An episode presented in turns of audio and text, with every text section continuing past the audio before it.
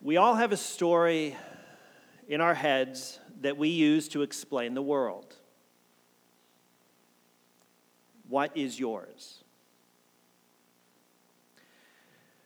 I'm not talking about Little Red Riding Hood or Hansel and Gretel or Star Wars or Iron Man, at least not directly.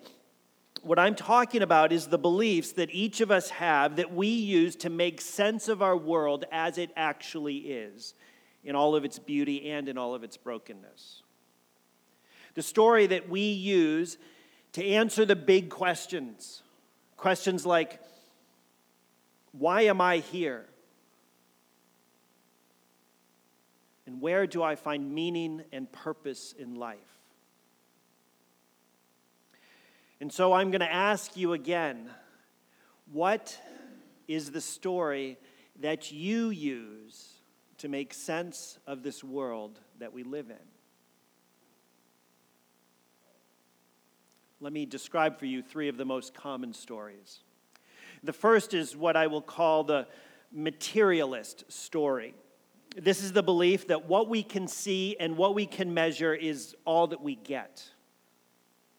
It all started with a bang, a big one, and eventually it's all going to wind down with a whimper. There's life, there's death, and then nothing. In this story, we are the product of random chance and blind evolution. And so, meaning and purpose and right and wrong exist only to the extent that we create them. They exist only in our minds or in our communities. The second story is one that I will call the religious story. This is the belief that some sort of God made us and that our purpose is to be successful. Meaning is found in success, which is typically measured by the metrics of wealth or power or fame. And so the purpose of life is to do everything that we can in order to secure these things. And so right and wrong are determined by our purpose. If it's something that gets us closer to success, then it's right. If it's something that inhibits or deprives us of success, then it is wrong. This is a pretty popular story. It's one that many, many people live by. The third story is the Christian story. This is the one that we find in the Bible. The story of a good God who created a beautiful world for us to live in and to rule with Him. A world that we ultimately broke, but one that He is redeeming and will one day finally and forever fix. In this story, purpose and meaning, right and wrong, are not something to be created, but something to be discovered. Discovered in the God who reveals himself to us in the pages of the Bible and in the person of Jesus Christ. We all have a story in our heads that we use to explain the world. What is yours? Whatever our story, whether it's the materialist one, the religious one, or the Christian one, there is another question that it needs to be able to answer. And that is the question of suffering. Our story needs to be able to tell us why is there suffering in the world? Is it real? Is it random? Is it something to be avoided or embraced or just ignored? What does it mean? And how is it supposed to be responded to? We're going to talk about that this morning.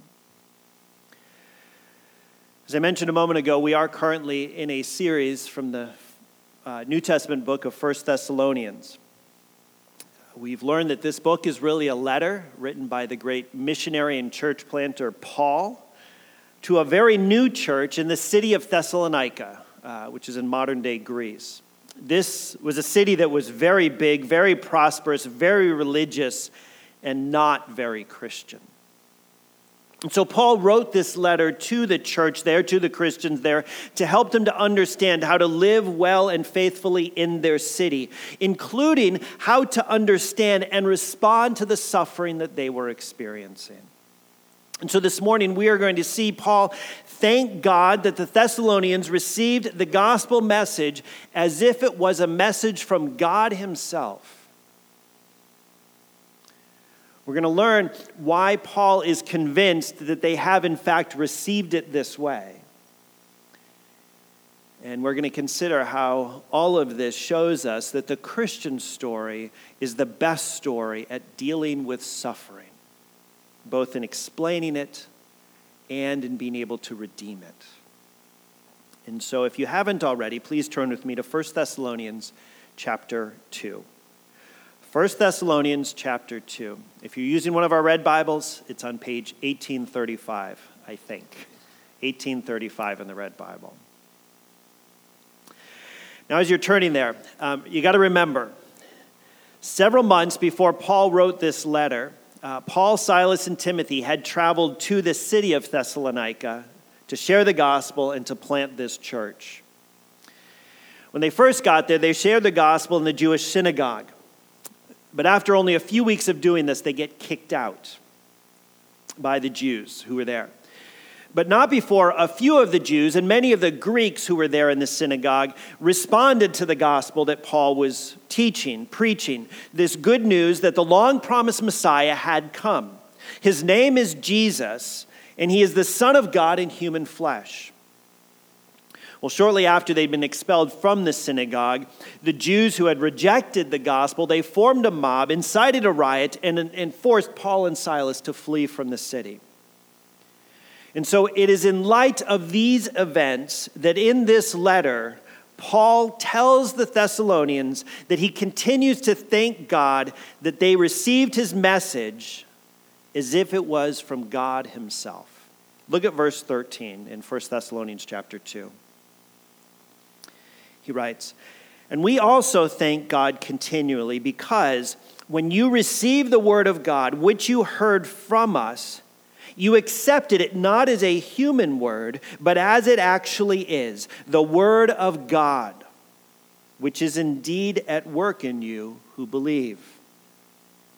So, Paul and Silas and Timothy, they are thanking God because of how the Thessalonians responded to the gospel, which Paul here refers to as the Word of God.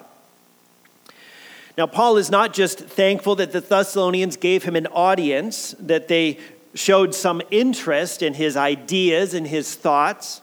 What Paul is thanking the Thessalonians for is that they recognize, they've recognized that his, they've recognized his message for what it really is.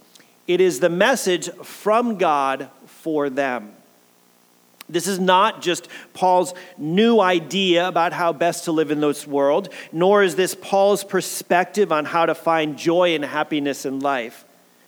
No, this is God's message for them, mediated to them through Paul.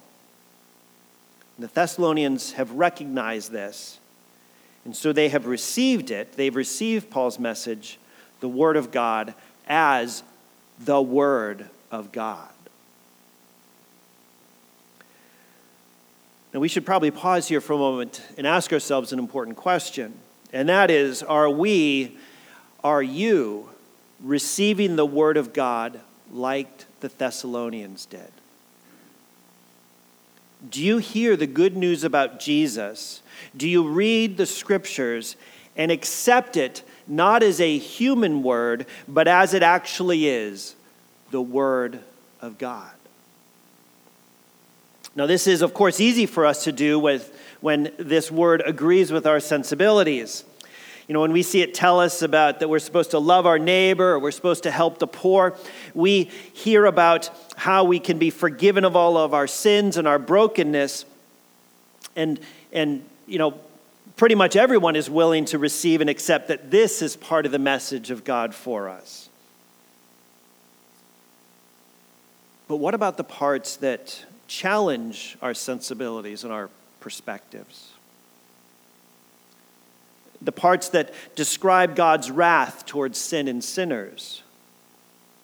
Are we accepting this not as a human word, but as it actually is the Word of God? Or how about the command to love and forgive and bless not just our loved ones and our neighbors, but even our enemies?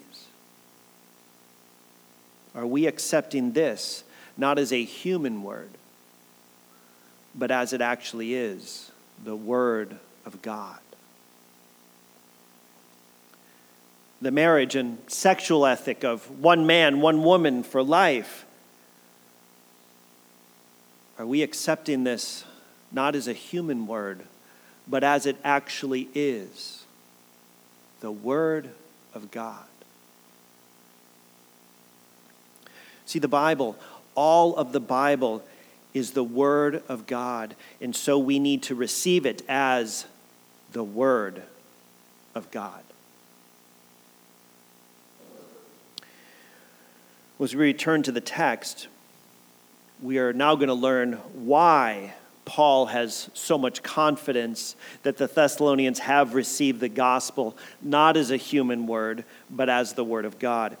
Paul is absolutely convinced of this because the Thessalonians have remained faithful to the Word of God, even in the face of suffering. At the end of verse 13, there, Paul indicates that he can see evidence that the Word of God is at work in them. Now, there's lots of different ways that the Word of God can be at work in someone or in a group of people. And so this could look like a, lot of different things. But here, Paul has one thing in mind in particular. And what he's thinking about specifically is how it is that they are responding to suffering. Um, I'm going to start in about halfway through verse 13 here. He writes, You accepted it, the word of God, the gospel, not as a human word, but as it actually is the word of God, which is indeed at work in you who believe.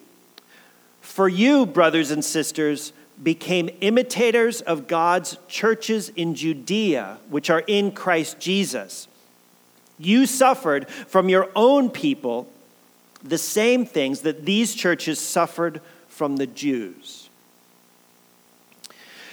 So, Paul can tell that the Thessalonians have received the gospel not as a human word, but as the word of God, because they have remained faithful to it even in the face of suffering. Despite experiencing difficulty and opposition, they've not abandoned Paul's message about Jesus. They're holding firmly to it, even though they are paying a significant cost, a great cost for doing so. Now, why would anyone remain faithful? Why would anyone hold tightly to something even in the face of suffering? There's really only one reason because they've been convinced that it is true and that it is important. Verse 14, Paul describes the Thessalonians as imitating the churches in Judea. Now, he's not talking about worship style or preaching style, but whether they have buildings that are, in, uh, that are outfitted with pews or chairs. Um, obviously, not, because back then they didn't even have buildings. They met in people's houses, maybe sitting on cushions, benches, maybe even the floor. I don't know what Paul is talking about here is their shared experience of suffering and their shared response to it.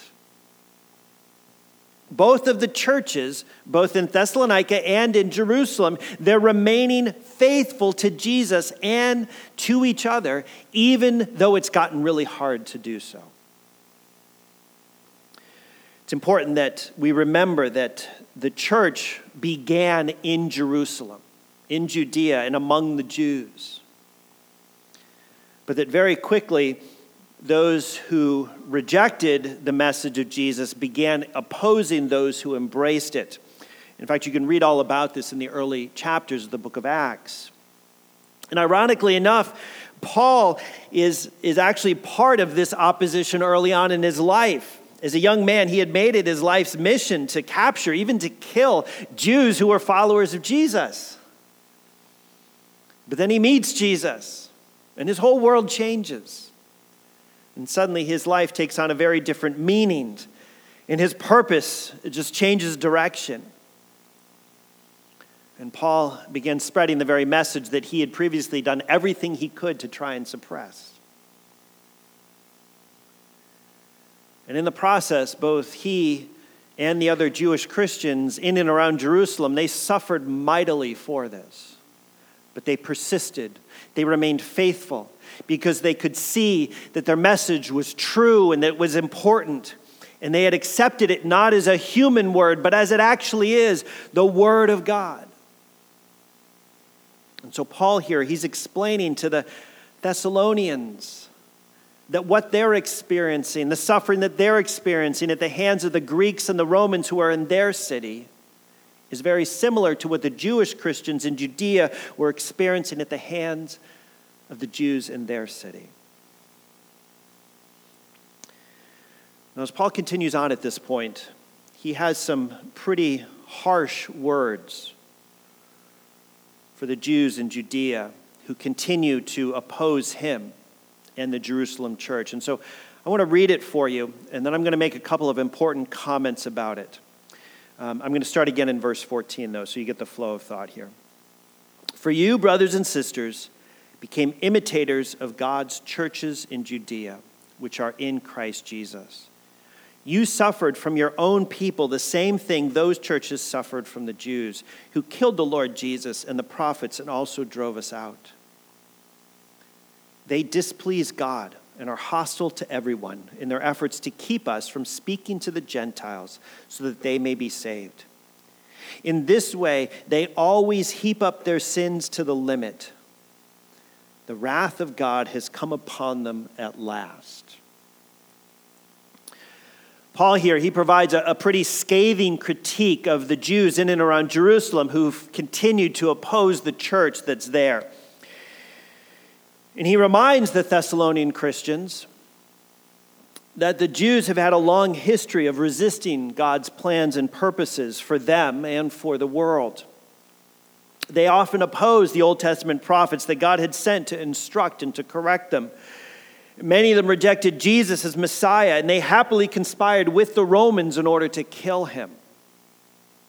And even now, a majority even now in, in Paul's day, a majority of them continue to resist God's plans and purposes for the Gentiles by trying to hinder Paul and others from sharing the gospel message with them. And then at the end of verse 16, Paul indicates that their sin has now become so great that God has brought divine judgment against them. That's what Paul means when he says, The wrath of God has come upon them at last. God has done something to punish the Jews for rejecting and hindering the plan and purposes of God. We are just not sure exactly what he's referring to here. Some think uh, that this might be a reference to the expulsion of Jews from Rome in 49 AD by Emperor Claudius. Could also be that Paul is pointing to a violent revolt in Jerusalem during Passover that happened that same year, in which thousands of Jews lost their lives. Another possibility is a terrible famine that took place in AD 47. Or maybe it was a different revolt um, around 45 AD that was also violently crushed. Paul might even be referring to the sudden death of Herod Agrippa in 44 AD, or he might be referring to something entirely else. We just don't know. Um, in part because we're not precisely sure exactly what year this letter was written. Although I think we can assume that the Thessalonians did, in fact, know exactly what Paul was talking about here. But either way, Paul's point is clear enough for us today. And that is that resisting God and oppressing his people has consequences. And even if God's people are too few or too weak to be able to defend themselves, in the end, God's justice will prevail and God's people will be vindicated. Now, the second comment that I want to make about this text relates to the issue of anti Semitism. which is hostility toward or discrimination against the Jews as a group. This is a great moral evil that has made a recent resurgence in parts of our country and across the world. And the reasons to try to explain this or even to justify it, they are many, um, from religious to historical to spiritual to racial to political. Whatever the supposed motivation for it, anti Semitism is a great moral evil. And I bring this up because, given our current climate in which anti Semitism has once again made a resurgence, this is a text that could be misread and misapplied to try and justify it. And that would be a mistake. But the risk of this is real. And even the church has gotten this wrong in the past.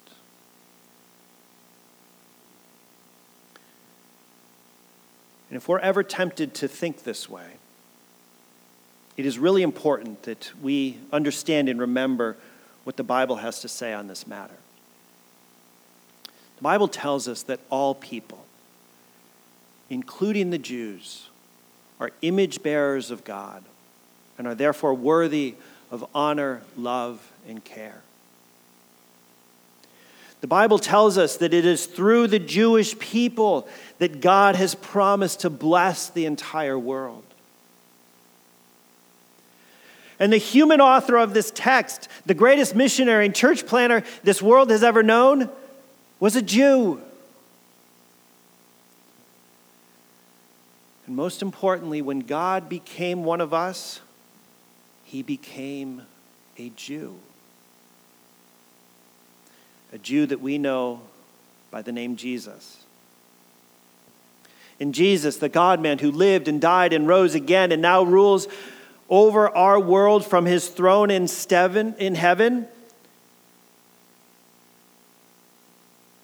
is still a Jewish man.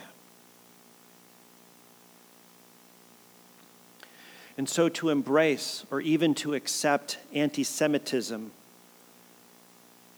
is to reject Jesus.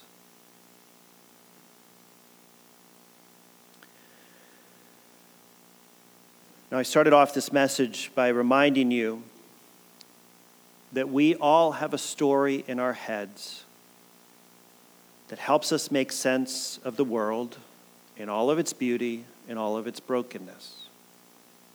A set of beliefs that explain how we got here a story that tells us where and how to find meaning and purpose for our lives.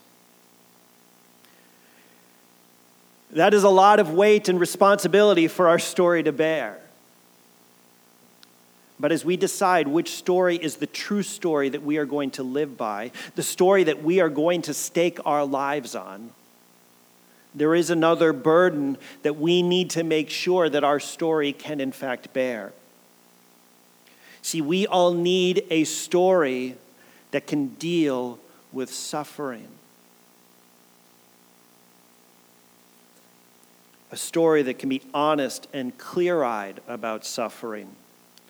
A story that doesn't try to deny it or to ignore it or to minimize it. A story that doesn't try to romanticize it or abstract it or even try to justify it. Right now, I'm reading a book uh, written by the late um, Timothy Keller called Making Sense of God An Invitation to the Skeptical. It is really good. But one of the things that he addresses in this book is the challenge of dismissing the idea that God is real and knowable and then trying to assert any sort of definitive meaning and purpose in life. It simply can't be done. See, if God is not real, then meaning and purpose, they're not discoverable. If there's no creator who has designed us, then there's no objective meaning or purpose for us to discover. And all we're left with is to try and create meaning and purpose for ourselves. And many, many people do this. But one of the problems with created meaning and purpose is its durability. It struggles to hold up, especially in the face of suffering. And Keller goes on in the book to show that it isn't just the secular story, the no God story, that struggles to respond to suffering. See, every story and belief does. But in the Bible, in Christianity, we find better ways to understand it. He writes Part of the richness of the Christian life lies in the ways Christianity gives meaning that are distinct, not only from secularism, but from other religions as well. Unlike the concept of karma, Christianity teaches that suffering is often unfair, not merited by actions from a former life. Unlike Buddhism, Christianity teaches that suffering is a terrible reality, not an illusion to be transcended with Stoic detachment. Unlike ancient fatalism, such as the Greek Stoics or other shame and honor cultures, Christianity finds nothing particularly noble about suffering. It should not be welcomed. Yet, unlike secularism, Christianity teaches that suffering can be meaningful, that it can make you something great. The reason for all these differences is that the Christian view of the universe is so different. See, according to the Bible, suffering is not an illusion, it is real and it is terrible.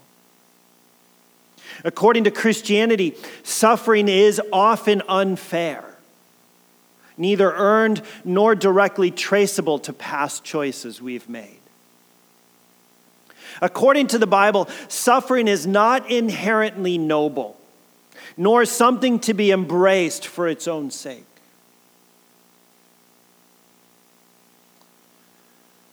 But Christianity, the Christian story, teaches that suffering can be meaningful.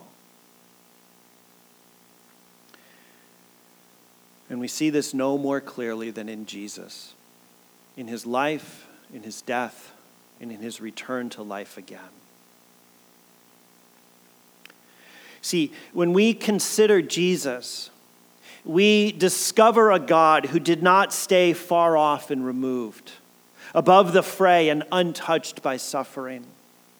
Instead, he took on human flesh and he lived amongst us. And in doing so, he experienced firsthand the kinds of suffering that are pervasive in our broken world. He was born into poverty. He was slandered. He was rejected. He lost his earthly father to death. He was betrayed and abandoned by his closest friends. He endured physical and psychological torture and an agonizing death on the cross. For Jesus, suffering was not an illusion, it was very real and terrible. And what he suffered was unfair because he had never done anything wrong. In his suffering, it wasn't inherently noble. In fact, it was deeply immoral. It was the product of a corrupt system that cared very little for justice. But at the same time, Jesus' suffering took on infinite meaning and value. It displayed his glory and it redeemed us. We are saved because Jesus remained faithful in the midst of suffering. And this table that's set here in our midst memorializes the pinnacle of Jesus' suffering, his death on the cross. The bread which is there represents his body, which is broken for us. The cup that you see there represents his blood, which was shed for the forgiveness of our sins. This was suffering, this was death that was always part of God's great, unstoppable rescue plan. And it was suffering that Jesus embraced knowingly, intentionally, because of his great love for you. Are you being treated poorly right now, or have you experienced loss because of your commitment to Jesus or to the truths that are taught to us in the pages of Scripture? If that's true of you this morning, talk to Jesus about that. He gets it. Have you been slandered? Have you been rejected? Have you been betrayed? Talk to Jesus about that.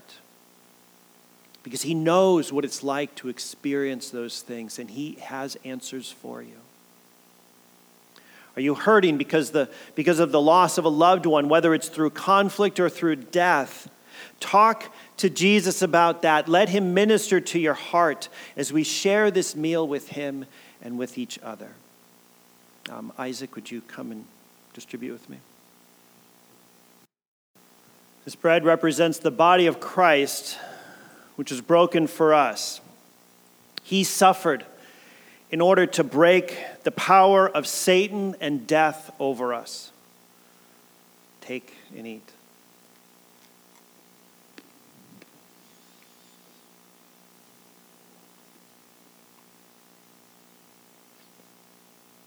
The cup represents the blood of Christ spilled for us.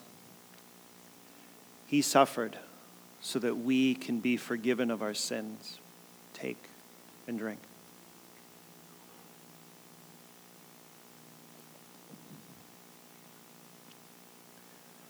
Let me pray. Father, we thank you for your great unstoppable plan to rescue and to redeem a people for yourself and for making us part of that. We know that you made us to represent you and to rule this world with you, and yet we did not remain loyal to you. Thank you for not giving up on us and instead sending your Son to be our true rescuer King. And Jesus, thank you for trading the glory of heaven for the humility of a manger, for taking on human flesh so that you could be born among us as one of us for experiencing the inherent suffering in our world in order to show us how to truly live in the midst of it, and then dying for all the times and ways we haven't done so. Holy Spirit, please continue your good work in us. Help us to see and believe more clearly than ever that the gospel and these scriptures are your message for us. Help us to more faithfully embrace it, not as human words, but as it actually is the Word of God. Continue to make us more and more like Jesus so that we may become more and more your agents of grace and gospel in this beautiful but broken world. We pray this in Jesus' name. Amen.